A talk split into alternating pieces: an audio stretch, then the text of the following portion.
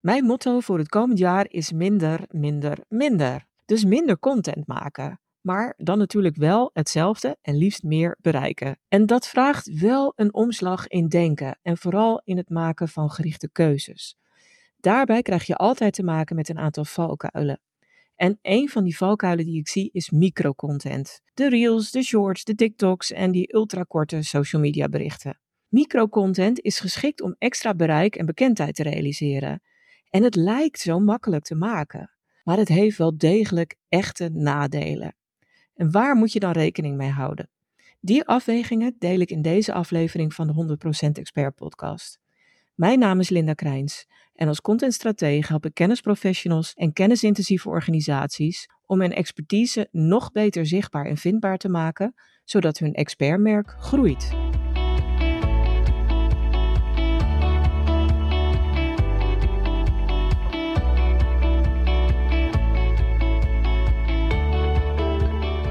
Maar dan is het slim om eerst te benoemen wat microcontent precies is.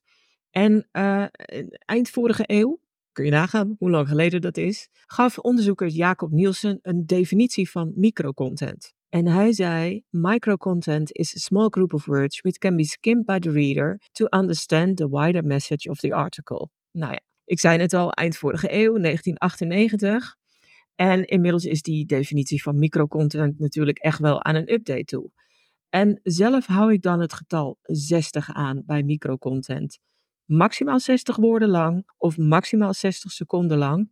En natuurlijk kan microcontent ook een afbeelding zijn. Het enige is, is dat je moet bedenken dat die afbeelding dan ook wel binnen enkele seconden verwerkt kan worden. Want dat is een belangrijke voorwaarde voor succesvolle microcontent. Het moet een eenduidige boodschap bevatten die heel snel te consumeren en te verwerken is. En microcontent is voor de gebruiker, de ontvanger, heel fijn, omdat die heel snel tot je te nemen is. En daarom noemen we het ook wel snackbare content. En dat snackachtige karakter verklaart ook meteen het succes van die content. Want bij elke korte video, bij elk kort social media bericht wat je bekijkt, krijgt een brein een shotje dopamine. Waardoor we steeds maar doorgaan. Want die dopamine is zo lekker, dus we willen meer en we willen meer. En vandaar dat we soms ook zo lang kunnen scrollen op social media.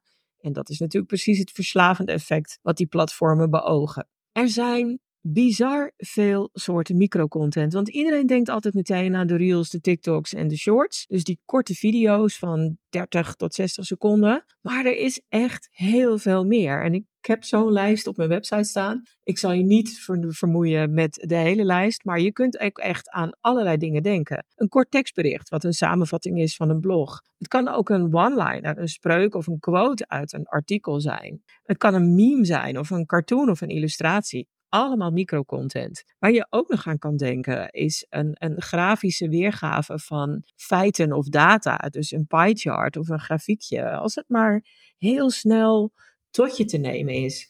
Uh, gifjes zijn natuurlijk ook uh, perfecte vormen van, uh, van microcontent. Ik kan me zelfs voorstellen dat je een goed gevonden hashtag die bij jouw merk hoort, dat je die ook als microcontent zou kunnen zien. Omdat dat ook steeds weer is van, oh ja, pang, dat, dat ene dingetje, dat wil ik weten. En ik klik weer even en dan zie ik meteen wat er verder nog onder valt.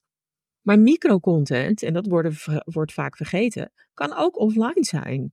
Die poster of billboard die je buiten ziet een ansichtkaart of een, een korte flyer die je krijgt. Het is allemaal microcontent. Dus microcontent is echt heel veel meer dan de reels en de TikToks waar we nu zoveel van zien en waardoor het eigenlijk heel actueel is geworden. Microcontent heeft een aantal voordelen en ik heb er eigenlijk vier belangrijk op een rijtje gezet. Het grootste voordeel in de ogen van veel mensen is dat microcontent je op social media heel snel een groot bereik kan geven. Een bijkomend voordeel vind ik is dat microcontent ook heel inspirerend kan zijn. Je kunt mensen echt een soort inkijkje in iets geven waardoor ze enthousiast en positief worden. Als expert, als kennismaker, uh, uh, kenniszender, kun je microcontent gebruiken voor microlesjes. Dus hele korte kennis, bites, waarmee iemand even heel snel één, twee of nou, max drie korte tips tot zich kan verwerken Hapklare kennisbrokjes dus. En het vierde voordeel, dat komt daar eigenlijk uit voort, is dat die micro-kenniscontent een voorproefje kan zijn van je uitgebreidere en meer verdiepende kennis. En dan is het daar een introductie voor. En dat zijn hele mooie voordelen. Maar die voordelen gaan eigenlijk impliciet ook gepaard met bijbehorende nadelen. En die nadelen, als je niet uitkijkt, kunnen die voordelen behoorlijk teniet doen. Dus vandaar dat ik best kritisch ben op microcontent. Wat zijn dan die nadelen? Nou, ik noem er ook weer vier. Microcontent is onwijs vluchtig. Het blijft heel moeilijk hangen. En na het consumeren van een stuk of wat korte video's en berichten weten mensen vaak niet meer wie nu die afzender van die ene tip, van dat ene leuke videootje was. En dan zit je op social media en dan wil je terugvinden, bijvoorbeeld een uurtje later, en dan log je weer in op Insta of LinkedIn of whatever. En dan vind je het dus niet meer terug, want het algoritme laat je nieuwe dingen zien. Dus die vluchtigheid, die voorkomt ook dat mensen jou als afzender onthouden. En dat vind ik echt wel een heel groot nadeel. Een ander nadeel is, ik noemde net, microcontent kan ook micro-kennislesjes zijn is dat je toch wel aan de oppervlakte moet blijven met snelle en heel makkelijk te verwerken kennistips. Maar als expert is het misschien juist jouw doel om verdiepende kennis te brengen en om onderscheidende kennis te brengen. Dus dan wil je ver blijven van standaard kleine tipjes. Dus bij microcontent, als je die inzet om kennis te delen, moet je echt extra goed kijken of die microcontent jouw doelen wel goed ondersteunt. Het derde nadeel, en daar kom ik zo nog even op terug, is microcontent heel makkelijk lijkt te maken. Maar dat is lang niet altijd het geval. Dus daar wil ik zo meteen nog dieper ingaan. En een ander groot nadeel, het vierde nadeel van microcontent, is vaak dat het eigenlijk een soort non-tent wordt. En een non-tent is een term die je af en toe uh, tegenkomt. Ik, ik, zag hem laatst voor het eerst. En dacht ik, oh, uh, scherp. Maar het bleek al veel langer te bestaan. Wat is non-tent? Het is eigenlijk inhoud zonder waarde. En die, het is content die alleen bestaat om gezien te worden. En dat lijkt leuk, want uh, je hebt een reel en die is dan zoveel duizend keer bekeken. En dan zeg je, wauw jongens, dit ging goed, dit ging lekker. Want je denkt dat je heel veel bereikt hebt. Maar het is heel vaak niet zeggende content, die ook heel weinig betekent. En veel microcontent die ik zie, die valt toch wel in de categorie non-tent. Het wordt eigenlijk geplaatst om maar wat te plaatsen te hebben op social media. Om maar die aandacht te vangen van die mensen die door die tijdlijn scrollen. In de hoop dat je even iemand laat stoppen om gezien te worden. Ja, wat is daar de betekenis van? Nou, volgens mij heel beperkt en vandaar die term ook non-tent. Maar dat derde nadeel wat ik net noemde, en dat is dat uh, microcontent makkelijk lijkt te maken, dat is niet waar. Je zou denken dat het maken van microcontent minder tijd vraagt dan het maken van grotere content. En dat, het kan zo zijn, maar in de meeste gevallen blijkt dan in de praktijk dat je daar ontzettend op verkijkt. Want de benodigde tijd voor microcontent zit hem niet eens zozeer in het maken, maar wel in het vooraf bedenken en ook in het afbakenen ervan. Want juist omdat je je punt in zo heel weinig tijd of in heel weinig woorden of beeld wil maken, moet je er extra goed over nadenken. Je hebt gewoon een mini-concept nodig voor die microcontent. Wat vertel ik wel, maar vooral ook wat laat ik weg? En zeker als je met een videootje bezig gaat, dan heb je toch een soort scriptje nodig. En ik zie heel veel tips hoe je eh, reels en TikToks uit de losse pols kan maken. En dan kijk ik daarnaar en dan denk ik, ja, inderdaad, het kan. Je kan een beetje een blikje achter de schermen geven. Of je, je filmt jezelf. Of je laat jezelf filmen op het moment dat je met iets bezig bent. Muziekje eronder, tekstje eronder met een tipje of een dingetje erin. En hoppa, je hebt weer een reel of een TikTok. Maar hoe betekenisvol is dat? Dus die hele simpele, snelle manier van microcontent maken ja, die, dan ga je volgens mij al heel gemakkelijk richting non-tent. En wil je wat betekenisvollere microcontent maken, ja, dan vraagt het dus tijd om een heel goed concept uit te denken. En of een script, en om je te beperken en om ook daar weer keuzes in te maken, zodat die boodschap echt compact is, maar wel overbrengt wat je wil overbrengen. Dus het is niet zo heel eenvoudig te maken. En wat ook belangrijk is bij je tijdsbestek, is dat microcontent vaak naast al die andere content komt. Dus het komt niet in de plaats van, waardoor je iets anders niet doet. En zegt, oh jongens, we gaan geen video's van drie, vijf minuten maken. We gaan geen blogartikel maken van 800, 1200 woorden, weet ik veel. Nee, we gaan microcontent maken, want die doet het hartstikke goed en die, daar bereiken we hetzelfde mee. Dan heb je een of-of scenario. Maar meestal wordt het nu een en-en scenario, omdat iedereen denkt dat hij met die hype van microcontent, vooral de microvideo-content, mee moet doen. En dan komt het ernaast. Dus dat betekent dat je je veel meer werk op de hals haalt. In de, in de intro van de podcast gaf ik al even aan dat ik eigenlijk van minder, minder, minder ben, omdat ik zie en klachten hoor van eigenlijk alle contentmakers, communicatieadviseurs, ondernemers die zeggen: alle magisch, ik ben veel te veel met die content bezig. En ik heb het gevoel dat ik dat moet doen, want anders word ik niet gezien. Maar ik heb ander werk, echte werk als expert, als organisatie, dat gaat ook voor. Wat gaan we nou doen met al die content? Dus keuzes maken, juist met microcontent, is cruciaal. En wat ik ook nog wel zie, is dat microcontent door uh, met name communicatieadviseurs bij organisaties, maar soms ook wel door zelfstandige ondernemers, gebruikt wordt als een soort stopverf. En dat is niet handig. En wat bedoel ik dan met stopverf? Dat is eigenlijk dat je denkt van ik moet zoveel keer per dag of zoveel keer per week of zoveel keer per maand, moet ik iets plaatsen op platform X of moet ik zoveel dingen doen? Ik heb een contentkalender en die hebben we van tevoren bedacht dat we dat zo vaak, dit is onze frequentie, et cetera. Uh, dus er moet een x aantal berichten komen. Nou ja, dan vul ik er maar een aantal op met microcontent. Een leuke afbeelding met een lekker tekstje, even een snelle reel. En ja, wat ik net zei van die nadelen en ook van die non-tent. Wat, wat bereik je daar nou mee? Iets meer bereik, iets meer naamsbekendheid, maar in hoeverre dient dat je doelen?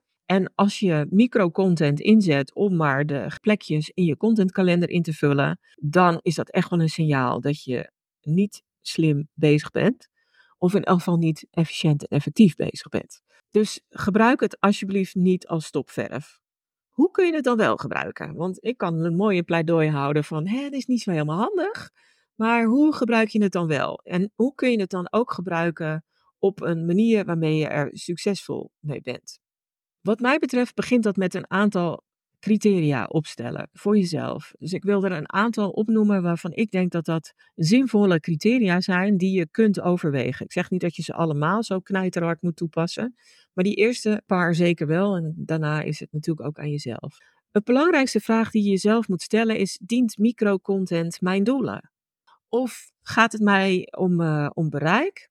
Eh, wordt mijn ijdelheid gestreeld omdat ik een x aantal views zie waarvan ik denk, oh, gaat lekker. Eh, nee, dan denk ik, ga terug naar je contentstrategie, kijk naar je doelstellingen en bedenk van hoe had ik ook alweer bedacht dat ik die doelen ging realiseren. Dus dat is criterium nummer één. In hoeverre past die microcontent echt heel goed en beter dan andere content bij je doelstellingen?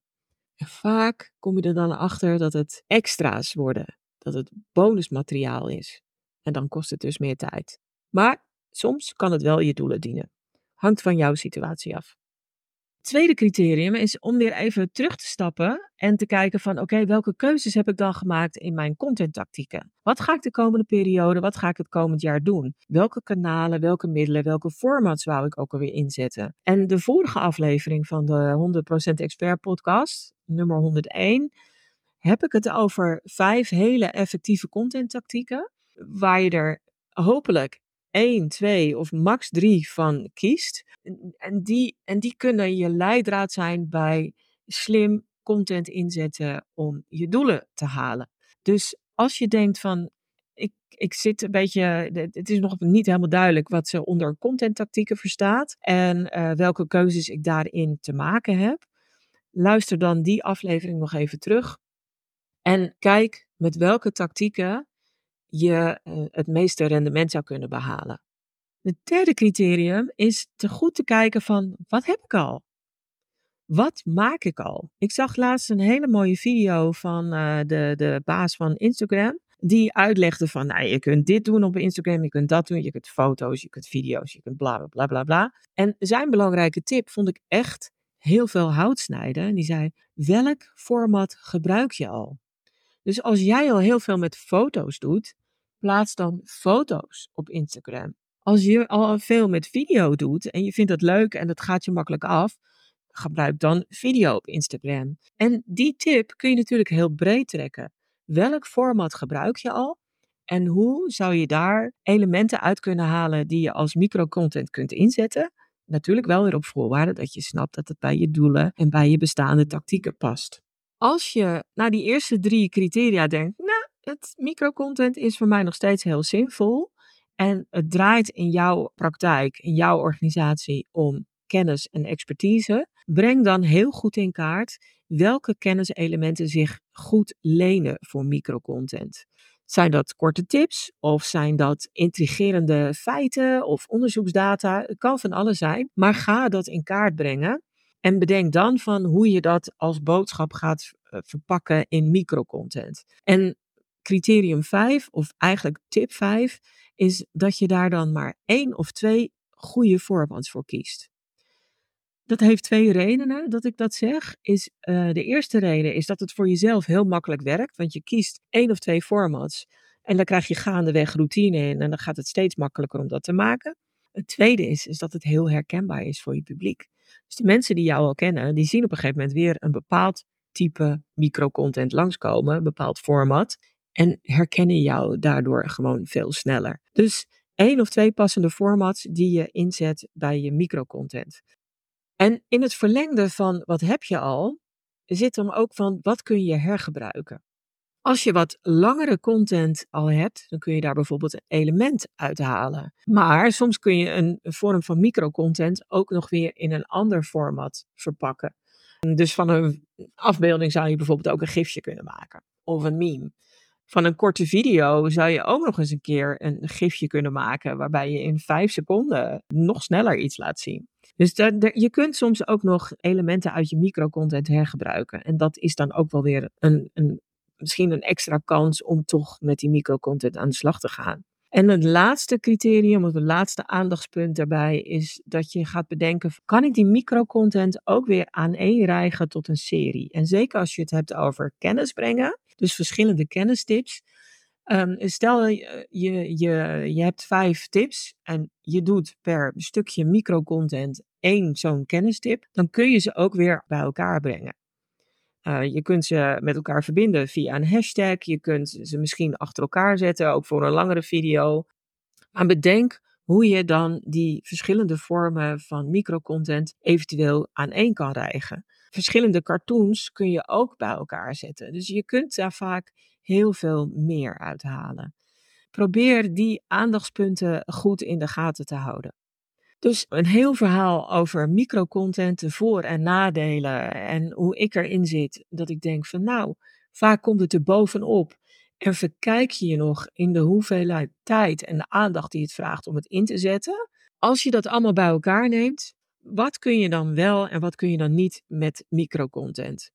En zoals ik eigenlijk al de hele tijd zeg, het begint met die doelen en met die content tactieken. En dat is denk ik het allerbelangrijkste, dat je daar heel goed naar kijkt. Maar dat je ook kijkt naar de kern van je huidige content. Welke middelen, welke kanalen en welke formats zet je in?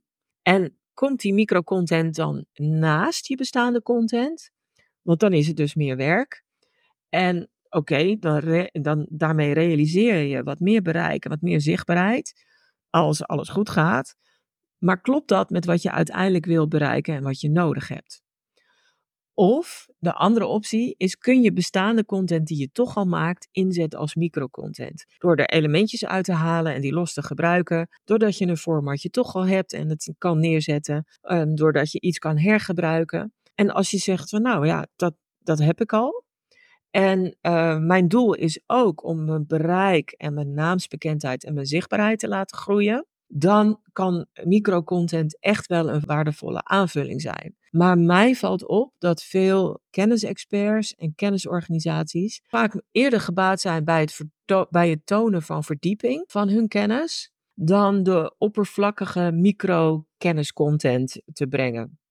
En dan zie je wel dat die micro-kenniscontent iets doet voor je bereik en voor je zichtbaarheid. Maar bedenk dan ook dat je ook al een bestaand publiek hebt. En als je die weet te bereiken met je verdiepende content, dan bereik je bij dat bestaande publiek waarschijnlijk al meer dan met die vluchtige en vergeet, makkelijk te vergeten microcontent bij een nieuw publiek, die je maar net moet onthouden.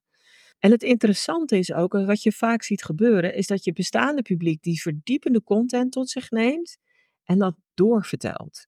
En andere mensen op je attendeert. Dus ook met die verdiepende content kun je zeker je bereik en je zichtbaarheid vergroten. Het lastige is alleen dat als dat via je bestaande publiek gaat, dat je dat niet ziet. En dat je dat ook niet kan meten, want mensen vertellen het door. En andere mensen komen wel op je site, maar ja, die tikken een URL in of die googlen je, jouw naam of je organisatienaam. Die komen op je website. En wat daar vooraf is gegaan, dat zie je niet. Dus het maakt het wel lastiger. Maar het betekent dat je ook met verdiepende content, dat er soms meer bij je doelstellingen past, dat je daarmee ook je zichtbaarheid en je bereik goed kan vergroten. Het is alleen minder zichtbaar en uh, minder ijdelheidstrelend dan wanneer je met een reel ineens zoveel duizend views hebt of met een TikTok. Dus dat is best wel tricky daaraan. En het maakt ook wel dat ik toch zeg van ja, als het gaat om je expertise, je kennis en je competenties naar voren brengen, gebruik dan microcontent eigenlijk alleen maar als je het niet extra hoeft te maken, maar dat het gewoon een distillaat is van de dingen die je toch al maakt. Dan vind ik het interessant, mits het ook bij je doelstellingen en bij je content tactieken past. Dus vandaar dat ik echt wel terughoudend ben in het aanbevelen van de inzet van microcontent. Omdat het aan de ene kant simpel lijkt, maar toch extra tijd en aandacht kost. En omdat het heel vaak toch niet helemaal aansluit met je doelstellingen. En als je dan net als ik vindt dat het wel een tandje minder mag met al die content die je denkt te moeten maken, trap dan niet in al die valkuilen en die verleidelijkheid van microcontent. Wil je nou echt minderen met content, zonder verlies van impact? Boek dan eens een power sessie minderen met content. Want daarin bespreken we samen wat je wil bereiken, wat je nu doet en hoe dat eventueel minder kan zonder effect in te boeten. We maken dan samen onderbouwde keuzes. En zo'n power sessie duurt ongeveer anderhalf uur waarbij ik eerst allerlei voorbereidend werk doe, want ik bekijk je bestaande content en die analyseer ik, zodat ik goed voorbereid aan zo'n power sessie met jou begin. En dan kun je in anderhalf uur echt heel veel meters maken. En heb je die anderhalf uur echt ook in no time terugverdiend, omdat je zometeen echt minder hoeft te doen, zonder dat je aan impact en effect inboet. Dus kijk eventjes zo'n power sessie minder met content. En ik hoop ook dat je daarnaast de tips voor het niet minder of misschien toch een beetje inzetten van microcontent kunt gebruiken in je dagelijkse contentpraktijk. Dankjewel voor het luisteren. Heb je nu een handige tip of inzicht opgedaan, dan wil ik je vragen om een review achter te laten. Of deel de podcast met iemand anders voor wie het interessant is. En wil je meer weten? Op mijn website vind je een gratis kennisbank met checklists, tools, video's en stappenplannen over content, content marketing, maar vooral over het zichtbaar en vindbaar maken van je expertise. En in de Content Academie vind je bovendien tal van online masterclasses en trainingen die je helpen om je expertpositie verder te versterken. Kijk daarvoor eens op stroop.nl en stroop is met dubbel S.